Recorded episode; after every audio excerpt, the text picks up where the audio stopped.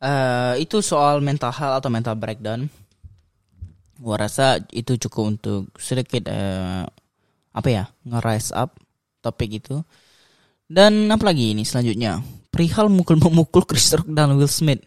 Ade Armando. Oh iya. Yeah. ya makanya tadi gue mikir apakah ini maka akan masih relate untuk ketika gue ngebahas di di episode kali ini. Karena ya itu cukup lama gitu loh memang memang pada pada pada momen itu ya uh, itu sangat sangat panas sekali kan sangat sangat diberitakan di mana-mana cuman menurut gue ini juga cukup penting adalah uh, seperti perihal mukul memukul ya antara Chris Rock dan Will Smith dan juga yang terjadi oleh uh, Kang Ade Armando gitu. Buat teman-teman yang nggak tahu siapa itu Kang Ade Armando, uh, mungkin yang teman-teman tahu lah ya siapa itu Chris Rock dan Will Smith dan itu gua rasa juga uh, banyak tersebar dan ya cukup heboh gitu karena kan karena kan ya siapa lagi yang gak kenal Chris Rock dan Will Smith gitu kan. Tapi mungkin untuk Ade Armando itu mungkin uh, tidak banyak yang tahu ya karena ini soal politisi gitu. Gue tidak mau bahas soal politisi uh, karena itu bukan ranah gue tapi mereka mempunyai sesuatu suatu apa ya? Suatu uh, hal yang mirip gitu masalah uh, insiden yang serupa gitu. Kenapa? Adalah gini, ha, uh, karena gini percikan uh, masalahnya adalah tentang tidak suka atas apa yang lawan bicaranya atau si, misalnya gini, kenapa Will Smith Will Smith itu menampar Chris Rock? Karena dia membawakan jokes yang uh, menghina istrinya kan dan itu soal uh, apa ya poinnya adalah topik permasalahannya adalah soal uh, tidak terima gitu. Tidak terima atas apa apa yang dia ucapkan gitu atas, atas apa apa yang dia sampaikan gitu kan. Walaupun sebatas uh, komedi gitu. Gue tidak membenarkan siapa pun cuman maksud gue adalah sama juga dengan Kang Armade Ade Armando. Kang Ade Armando itu kalau kalian cari di YouTube dia selalu gue tidak bilang dia buzzer cuman uh, dia cukup sering mengkritik uh, apa-apa yang terjadi di politisi Indonesia gitu loh. Banyak sekali video-video Kang Armando yang mendukung sekali pemerintahan uh, Bapak Presiden Jokowi. Dan tentunya orang-orang yang apa ya yang ada di oposisi yang yang di oposisi pemerintahan Bapak Presiden Jokowi juga mungkin uh, tidak senang segala macam ya Cuman intinya adalah kadang gue gue gue cukup senang gue cukup senang dengan adanya orang-orang seperti Kang Ade Armando, uh, Denis Re, Denis Regar harusnya Denis Regar dan teman-temannya tentang bagaimana mereka membuat video yang bisa mem, apa ya bisa membuka mata kita gitu loh. Yang yang yang sebenarnya tuh suatu hal ini dalam politisi dalam politik uh, Indonesia yang bisa disalahartikan ketika tidak ada pemimpin. Jadi ibaratnya itu mereka adalah seperti guru yang menjelaskan nih ini, ini ketika pemerintah ngelakuin apa misalnya mereka jelasin nih mereka rangkai mereka uh, breakdown poin-poinnya tujuan-tujuannya. Ketika ada hal yang bisa mereka kritik ya mereka kritik gitu. Dan gua rasa itu fair play gitu. Uh, jadi maksud gua adalah ketik masih banyak sekali orang-orang yang termasuk gua mungkin termasuk gua sendiri orang-orang yang sulit memahami apa maksud dari yang pengen disampaikan oleh mungkin ya para para pemerintah orang-orang yang duduk di pemerintahan Indonesia gitu kan. Dan dengan adanya orang-orang seperti Kang Ade Armando dan Dennis Regar kadang mereka yang membantu kita lebih men, lebih mensimplify gitu lebih mensimplify dan lebih menyingkatkan dan to the point apa maksudnya. Dan akhirnya kita tidak salah menangkap gitu loh. Inti permasalahan itu biar kita tidak salah menangkap kam dan gue rasa gue gue percaya gitu mas. Banyak sekali orang-orang di luar sana yang tidak menyukai hal-hal tersebut. Dan uh, ketika gue nonton video-video mereka di YouTube mereka juga mereka selalu bilang kalau mereka banyak sekali mendapatkan ancaman-ancaman uh, berubah apa pun itu ke soal personal mereka gitu. Padahal ya tentunya dengan uh, karena orang-orang yang mungkin tidak suka dengan mereka gitu kan tidak suka dengan apa yang mereka lakukan gitu dan pada suatu pada suatu momen ketika Kang Ade Armando itu ada turun ke lapangan, gue lupa soal uh, ketika ada momen apa. Jadi beliau turun ke lapangan dan uh, mungkin mungkin di situ titik titik apa ya titik blundernya oleh Kang Kang Ade Armando ketika beliau tahu banyak sekali orang tidak suka dengan beliau dan kita hidup di negara Indonesia yang seperti kita tahu ketika kita turun dan berhadapan dengan orang-orang dengan masa seperti itu banyak sekali skenario-skenario buruk yang bisa terjadi gitu kan. Walaupun sebenarnya patut kita hargai dan patut kita apresiasi keberanian Kang Armando untuk turun dan bukan berarti dia beliau turun ke lapangan untuk apa ya untuk beradu mulut atau tidak tidak cuman ya mungkin ketika orang tidak suka dengan beliau itu mengambil momen ini sebagai momen terbaik untuk ya apa ya ngehabisi gitu loh. Dihajar gitu. Kang Armada itu dihajar oleh masa oleh orang yang tidak suka sama beliau. Karena mereka ngerasa ini mempunyai momen yang tepat kesempatan yang tepat untuk untuk ini untuk kayak ya mereka kasih pelajaran gitu ke, ke Kang Ade Armando gitu loh. Dan itu hal yang sama dengan uh, Will Smith dan Chris Rock itu adalah soal itu tidak mungkin tetap gitu. Banyak sekali pasti gue gue juga percaya ada orang tidak menyukai gue uh, baik secara apa apa yang gue katakan apa apa yang gue uh, lakukan kepada mereka. Banyak sekali tidak men di dunia ini begitu banyak ribu orang juta orang miliaran orang tidak mungkin semuanya semuanya suka sama kita gitu loh. Pasti banyak beberapa kalangan orang tidak suka sama kita dan ketika kita tidak sesuka suka dengan seseorang dan memutuskan untuk kita main tangan atau kita melakukan kekerasan. Itulah di situlah titik kesalahan yang yang yang yang menurut gue di gue pengen ambil dan gue pengen bahas di topik kali ini gitu loh. Ketika kita tidak suka dengan seseorang ketika tidak suka dengan apa-apa orang itu sampaikan kepada kita segala macam ya. Gue ngerti itu bisa menyakitkan hati cuman tidak bisa dibenarkan ketika akhirnya kita harus membalas dengan kekerasan gitu dengan abusive dengan uh, ya attack gitu nggak bisa gitu men. Gue tahu mungkin sulit untuk dikontrol tapi ketika lu akhirnya membalas orang itu dengan abusive dengan kekerasan fisikal kekerasan gitu lu juga bisa disalahkan gitu. Dan akhirnya itu yang pengen gini bukan berat tidak gue tidak bisa membenarkan ketika orang melaku, uh, melakukan kekerasan atas ketidaksukaan mereka dengan seseorang atau sesuatu. Tidak bisa dibenarkan. Dan gue berharap untuk kita kita dan pendengar pendengar podcast ini untuk lebih bijak dan untuk lebih bisa menahan diri gitu kan. Karena kita nggak tahu dan gue nggak gue gue juga nggak tahu ke depannya apakah gue gue akan melakukan hal yang sama atau tidak gitu. Cuman itu hal yang harus gue pelajari dan harus gue tanamkan ke diri gue sendiri juga ketika tidak bisa dibenarkan apa pun yang mereka lakukan kepada gue dan gue membalas mereka dengan kekerasan gitu loh. Ah, kecuali ya, misalnya dalam lu dalam kondisi uh, lagi ke pembunuhan segala macam yang sangat ekstrim sekali ya skenario nya cuma itu itu gue gua nggak mau bahas lah ya. maksudnya itu bisa bisa beda lagi pembahasannya gitu. Cuma ketika lu berdebat lu lu adu opini lu beradu uh, argumen segala macam dan kadang emosi-emosi itu bisa terus membara terus naik-naik dan kadang itu ya bisa kita itu bisa lost control gitu kan. Dan yang yang yang bahaya itu ya akhirnya kita mengambil tindakan dengan kekerasan. Itu itu itu tidak bisa dibenarkan itu. Uh, terus apa lagi ya?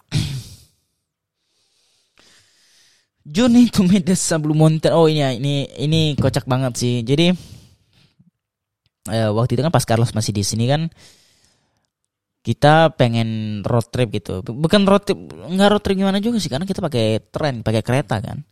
Nah jadi kita kan pengen ke suatu titik ke suatu destinasi yang memang ikon juga kalau misalnya orang-orang pada liburan ke Sydney gitu kan. Nah kita pengen ke sana karena mikirnya waktu itu ya udahlah Carlos sebentar lagi pulang ya udah kita memutuskan untuk uh, short escape lah ibaratnya gitu road trip gitu kan. Pergi ke Blue Mountain namanya. Uh, Blue Mountain jam 12 malam berangkat. Gokil itu, gokil itu. Itu pas winter loh. Pas winter pas lagi dingin dinginnya gitu kan. Kereta kereta pertama berangkat ya jam 12 pagi itu kereta pertama kan jam 12 setengah malam kita berangkat. Karena kita nggak tahu kenapa kita ambil kereta itu. Kita mikirnya kan kita mau ngejar sunrise gitu kan tuh apa the journey to meet the sun gitu. Kita pengennya karena kan itu kan di arah pergunungan gitu. Kita mikir ya akan menarik dan bagus viewnya ketika kita bisa di sana sebelum sunrise.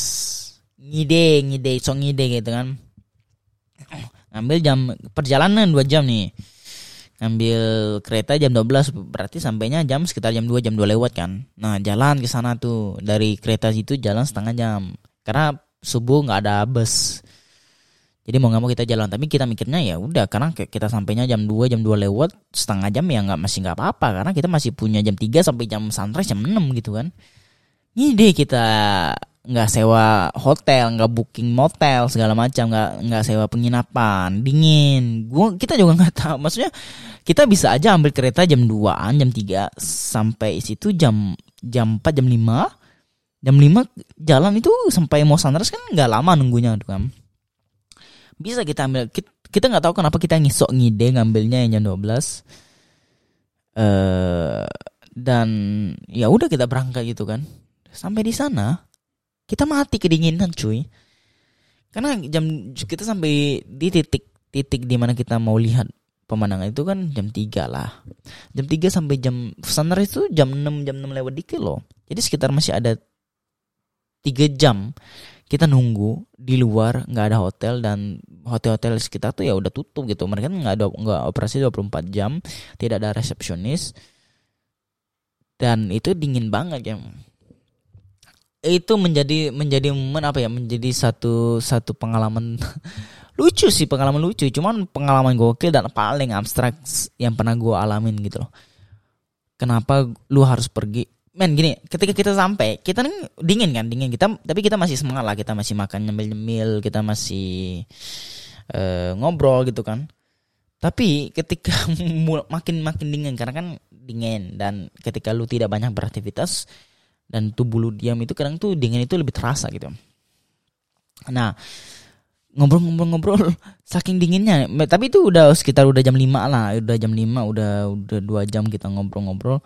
Pelan mulai pelan nih suara nih.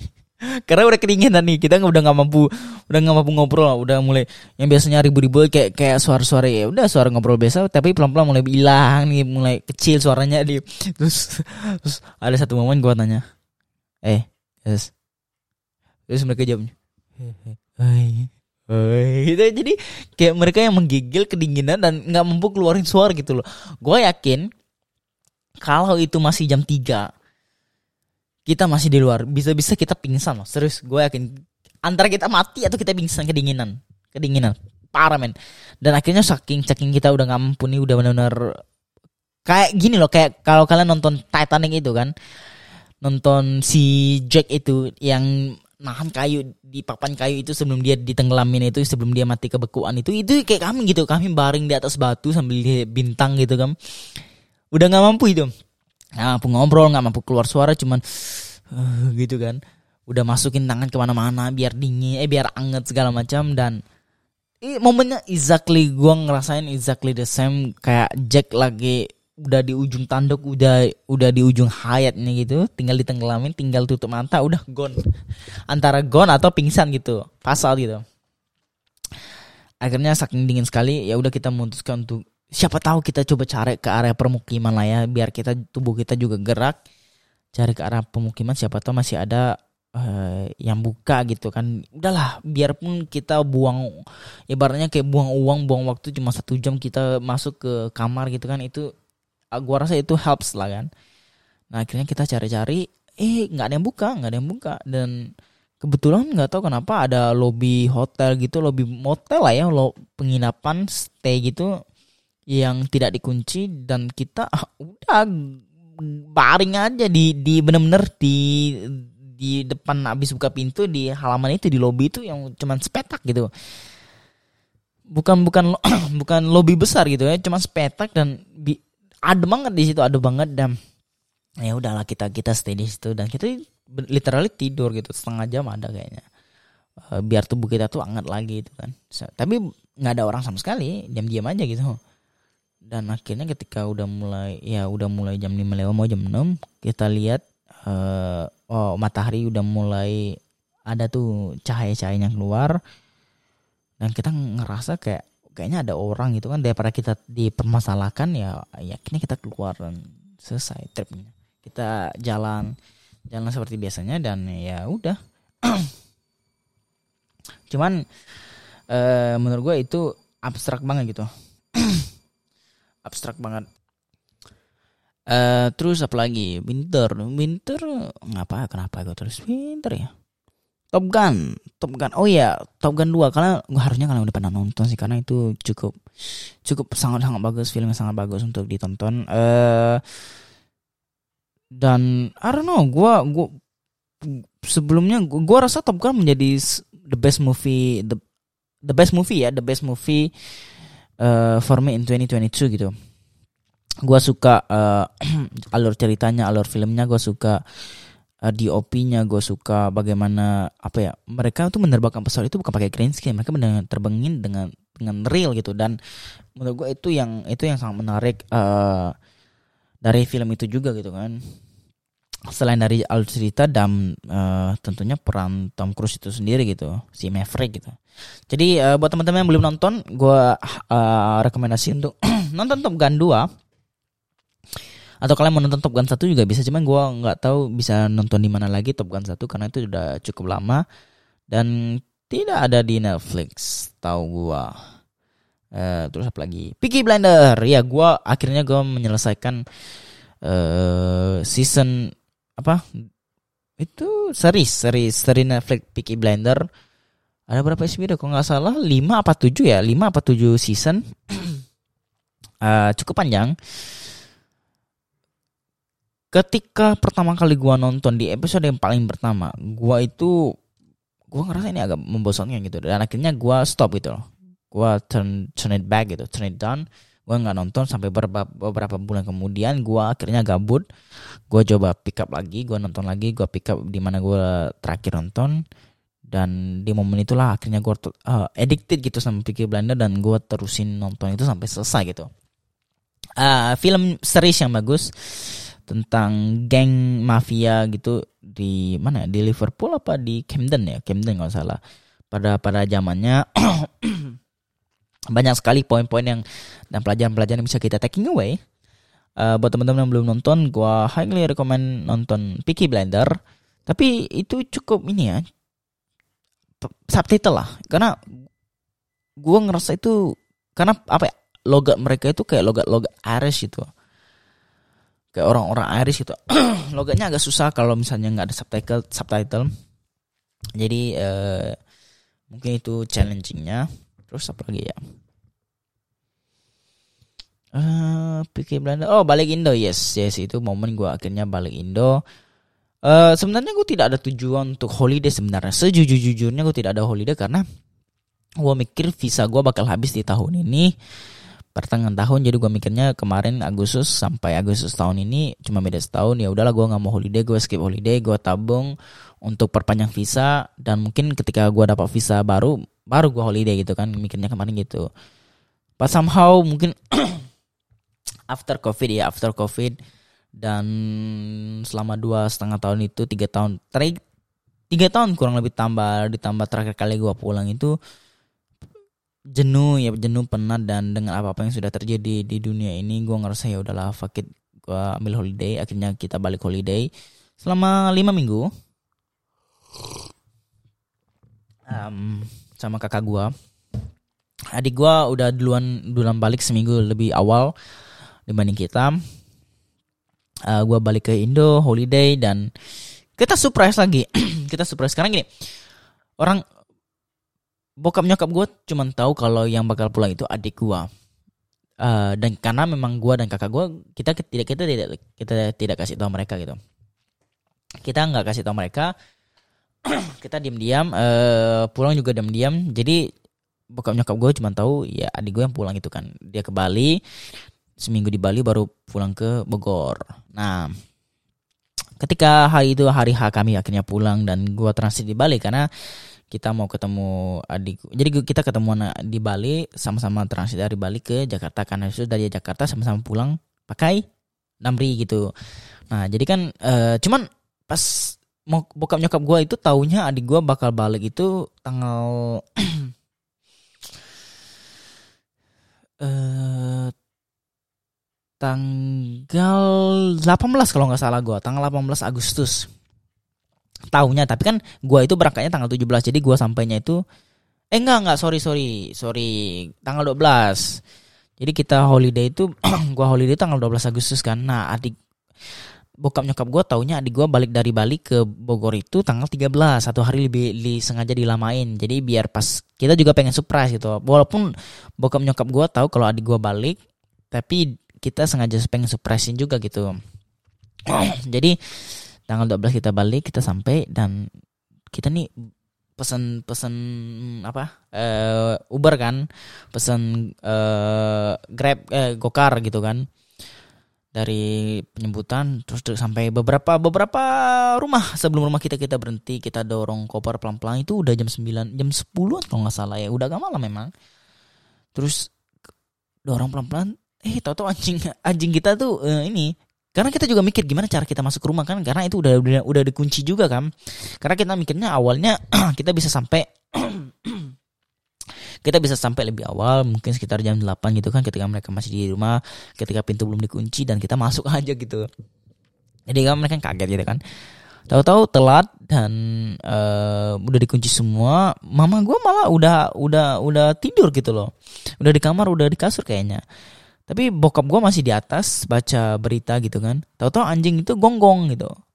Belum pernah ketemu anjing nih belum pernah ketemu anjing sama sekali. Tapi dia gonggong mungkin gara-gara ada orang ini siapa nih uh, di luar gitu kan. Jadi gonggong uh, jadi bokap gue itu pengen lihat ke bawah kayak mau cek kenapa anjing gonggong terus gitu kan. Apakah ada orang? Biasanya kayak anjing gonggong terus kan pasti mungkin ada orang gitu kan. Makanya bokap dari atas dari balkoni itu ngecek lihat ke bawah pas dia lecek eh dia kaget loh. Loh kok si dia ngelihat kok nggak salah dia ngelihat uh, kakak gue lah. Kok ada kakak gua kan? Padahal kan bokap nyokap kan taunya kita nggak pulang gitu. Kakak gua dan gua nggak pulang gitu. Akhirnya dia turun. Dia panggil pakai panggil nyokap gua loh. Dia cerita dia panggil nyokap gua. Katanya eh kok Vini pulang? katanya. Terus cepat-cepat mereka tuh kayak apalagi nyokap gua kayak baru bangun gitu kayak masih mukanya masih bego-bego gitu kan muka-muka orang baru bangun dikasih ke, tahu kayak gitu ya kaget gitu kan keluar buka pintu Iya kan. Terus yang yang bikin gua ngakak gitu bokap gua uh, bokap gua udah sadar nih udah ambil kunci mau buka pagar gitu kan. Udah udah kaget banget udah udah tersurprise. Bok nyokap gua yang masih cengosan gitu masih bengong gitu. Hah? Siapa itu katanya? Eh, dia bilang, "Eh, itu kok kayak Erwin kata padahal memang gua gitu kan. Cuma kan dia nggak tahu. Terus dia baru bangun nih, baru dibangunkan ya. Eh, rambutnya masih berantakan gitu loh. Eh, kok kayak Erwin dia bilang gitu kan. Dia kaget. Terus akhirnya ya udahlah singkat cerita kita pulang. Kita temu kangen setelah tiga tahun nggak ketemu covid segala macam. Dan ya itu it's a it's a romantic dramatic moment lah. Um, kalau diingat-ingat lagi gitu jadi total udah dua kali kita pulang tanpa kasih tahu mereka untuk suprasin. Yang pertama kali gua pulang, suprasin nyokap gua ulang tahun dan tahun ini kita suprasin lagi gitu. Dua-duanya berhasil. Mereka semua kaget. Yang pertama juga mereka kaget, yang terakhir yang kemarin juga mereka kaget. Jadi tapi tapi kayaknya uh, gua udah bilang sih, oh udah udah. Ini tuh itu terakhir kali kita lain kali kalau kita pulang kita bakal kasih tahu kita nggak bakal super super lagi. Karena walaupun cukup menarik untuk untuk apa ya untuk ganggu mereka untuk ngacauin untuk surprise mereka. Cuman mungkin takutnya mereka itu mereka pengen mereka pengen anak anaknya pulang gitu. Cuman kan takutnya kalau misalnya nggak dikabarin mereka tidak persiapan yang mungkin bisa holiday kalau dikabari dari jauh-jauh hari. Cuman kalau kalau apa ya kalau mendadak gitu kan ya susah juga gitu kan Uh, jadi gue bilang ya udahlah udah nggak ada surprise surprisean lagi ya. Jadi kita pelan kali pulang kita bakal kasih tahu gitu sih. Terus uh, balik Indo holiday holiday. Ada momen ada momen menyebalkan yang terjadi ketika gue balik holiday yaitu Instagram gue hilang. Fuck. Uh, I don't know why, tapi sekarang sekarang sekarang udah balik. Spoiler lah sekarang udah balik. Um, Men, tapi lu bisa bayangin kan, lu lagi pergi holiday, apalagi long wet holiday ya, benar-benar holiday yang lu tunggu-tunggu cukup lama ditambah covid segala macam kan. Long wet holiday, lu pengen sorry sorry tentunya lu pengen sorry lu pengen update kalau lu holiday lu lagi di mana segala macam. Lu pengen paling nggak lu pengen kontak temen lu. Karena kan sekarang Instagram ada kontak handphone men lu nggak telepon lu nggak sms temen-temen lu lagi lewat nomor handphone jarang. Lu lewat instagram dm gitu loh. Jadi ketika lu lagi holiday dan instagram lu hilang man fuck. Hilang itu pertama disuspend ya kayak disuspend uh, oleh pihak Instagram. Gue juga gue juga nggak tahu kenapa. Jadi pas itu gue lagi di Bandung lagi holiday uh, suspek gue adalah menurut gue adalah ketika gue buka handphone buka Instagram itu di laptop gue di aplikasi di web dan di di waktu yang bersamaan gue buka di handphone. Dan menurut gue mungkin sistem ngedetect kalau lah kenapa bisa ada login di dua devices yang berbeda di di di waktu yang sama gitu. Benar-benar literally bukan kayak gue habis main di handphone gue matikan lalu gue buka lagi di laptop. Enggak enggak. Benar-benar buka di laptop dan buka di handphone nih. Jadi mungkin sistem ngedetect lah kenapa bisa begini kan uh, jadi mungkin itu prosedur dan polisi mereka mereka langsung nge-suspend. Ya niatnya mungkin baik gitu loh. Takutnya kan dihack atau segala macam mereka nge-suspend dan ada beberapa cara uh, untuk lu bisa nge-request balik kalau oh ternyata itu cuma lu itu benar lu. Mungkin ya lu login bersama gitu. Lu tinggal kasih tahu mereka tinggal request. Gue udah gue udah coba request. Somehow uh, tidak ada update tidak ada respon apa apa selama seminggu lebih dua minggu dan bahkan parahnya itu terakhir adalah sampai udah udah disuspend nih. Instagram Instagram gue hilang. Benar-benar hilang. Gue nggak bisa nyari lagi. Kalau pas ketika masih di suspend gue bisa bisa nyari uh, Instagram. Maksudnya ketemu nih. Ya udah cuman gue nggak bisa login kan. Nggak bisa login udah. Terakhir sampai gue cari aja nih pakai akun apa pun pakai akun adik gue kakak gue akun gue yang lain. Nggak bisa nggak nemu. Uh, user not found sampai kayak gitu loh gua di situ panik setengah mati karena uh, gua nggak ada main second account kayak pertama kan. Gua nggak ada main second account dan itu main account gua satu-satunya itu banyak teman-teman yang gua follow banyak hal-hal tentang ya tentang apa pun kehidupan ide informasi konten segala macam yang udah ada di situ gitu. Jadi ketika lu hilang di main account itu gue bisa ngelamin apa apa yang orang-orang lain orang lain yang akan first account hilang gitu. Gue ngerasain di situ gitu. Men bener-bener uh, sucks banget karena selama beberapa bulan sampai akhirnya gue balik holiday ke balik lagi ke Australia Instagram gue itu masih hilang men. Masih hilang. Bentar guys ya. Uh, jadi uh, akhirnya ketika ketika gue balik ke sini dan Instagram gue akhirnya hilang kan selama gue di Indo ketika gue berusaha untuk ngambil balik dan nggak bisa masih belum bisa ya udah gue pasrah. Akhirnya gue bikin sekan-akan gitu. Sekan-akan dan men di satu sisi gini ketika akhirnya gue mampunya sekan-akan kan masih baru gitu loh. Di momen itulah akhirnya gue jarang buka handphone uh, dan jarang buka Instagram gitu. Di momen itulah gue di satu sisi gue ngerasa gue walaupun gue nggak gue nggak editik sama Instagram gue nggak editik sama media sosial gue nggak editik sama sekali. Cuman uh, kenapa gue ngerasa sayang dan kecewa itu karena gue menggunakan media sosial itu untuk mendapatkan berbagai macam sumber resources gitu loh, informasi, uh, ide, konten segala macam dari Instagram. Bukan sebatas kayak scroll scroll cari cari apa ya dopamin segala macam. Enggak enggak enggak, gue nggak pakai itu. Jadi kalau gue nggak buka Instagram juga it's okay gitu. Cuman kadang-kadang gue butuh ya ya udah gue dapat banyak berbagai berbagai banyak sekali informasi berita di Instagram dan gue pakai Instagram itu ya sebagai sirkulasi media gitu kan. Nah, tapi di satu sisi ketika akhirnya gue menggunakan second account gue dan gue jangan sangat jarang buka Instagram dan handphone, gue merasa gue mempunyai banyak sekali waktu untuk lebih bebas untuk ngelakuin hal lain gitu loh. Karena ketika lu banyak sekali hal-hal yang harus lu kayak kayak attention lu diderak gitu sama Instagram. Attention ini bukan bukan berarti addicted ya. Lu tuh lumayan loh kayak, kayak kadang gue kalau scroll itu bisa habisin setengah jam bahkan sampai satu jam loh kalau gue udah udah udah cukup lama nggak buka gitu udah sehari mungkin sehari nggak buka gitu setengah jam lah ibaratnya.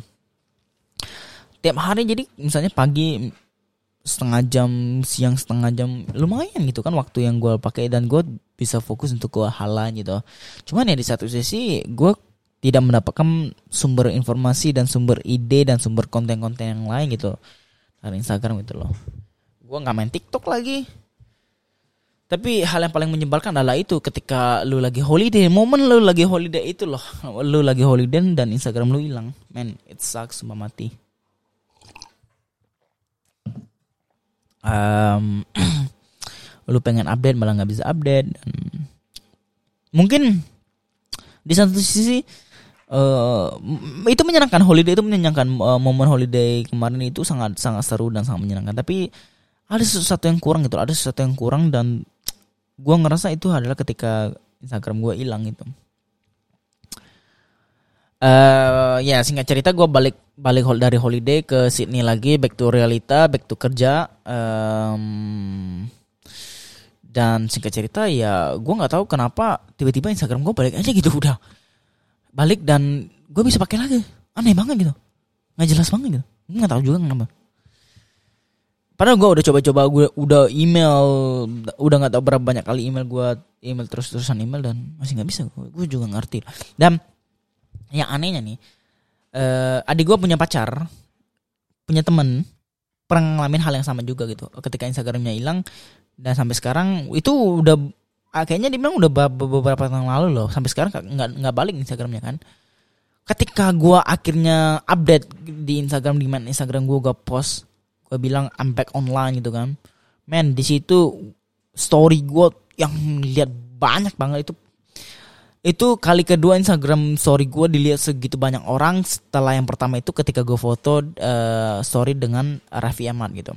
Gue mikir ya udahlah itu Raffi Ahmad kan. Jadi tentu exposure-nya itu gede banget pada waktu itu. Cuman setelah itu nggak nggak pernah sebe sebe sebesar itu dan ketika akhirnya gue post kalau I'm back online banyak sekali itu. Dan akhirnya si cewek adik gue itu kaget lah kok bisa kok? katanya. Gimana? gue bilang gue juga nggak tahu gitu loh. Somehow aja bisa tiba-tiba balik gitu kan. Dan uh, gue sempat nonton YouTube gue coba riset segala macam memang agak susah. Dan ketika Instagram lu bisa balik itu lu satu dari sekian juta orang yang mempunyai keberuntungan itu. Dan gue itu adalah satu dari sekian juta orang itu gitu. Well I'm lucky my Instagram is now back. Um, gue senang sekali dan gue tidak akan melakukan hal yang sama membuka dua akun di waktu yang bersamaan di device yang berbeda. Tidak akan. Uh, oh sudah satu jam ya guys ya. Uh, seperti yang gue rasa, seperti yang gue bilang tadi episode kali ini bakal lama karena satu tahun lah kurang lebih satu tahun gue rangkum semua di dalam satu episode. Uh, terima kasih udah dengerin. Gue rasa, gue rasa gue, gue, gue berusaha untuk tetap, tetap bikin podcast ya. Gue rasa, gue tetap berusaha untuk bikin podcast dan uh, update. Tapi tetap tidak, tidak setiap minggu seperti balik lagi seperti plan awal mungkin bisa-bisa sebulan sekali atau beberapa bulan sekali atau ya kalau gue lagi malas atau lagi banyak hal yang gue pengen fokusin eh, kayak gini nih bisa mau setahun sekali baru bikin gitu. Cuman gue berusaha untuk sebulan sekali atau beberapa lama sekali gue update gue bikin podcast karena ya gue suka aja bikin podcast gitu. Um, ya itu doang buat episode kali ini terima kasih untuk teman-teman yang mendengarkan curhatan panjang gua. Uh, terima kasih gua berharap kalian sehat-sehat selalu, baik-baik selalu. Semoga di tahun 2023 ini menjadi tahun yang lebih baik. Uh, menjadi tahun kalian, menjadi tahun gua. Gua berharap amin. Pendengar lama terima kasih untuk tetap setia mendengar podcast ini. Terima kasih untuk tetap setia selalu support gua. Pendengar baru, welcome. Uh, semoga kalian tidak boring. Gua tahu cukup panjang. Uh, sampai ketemu di episode selanjutnya. Gua Eunin pamit undur diri. Bye bye.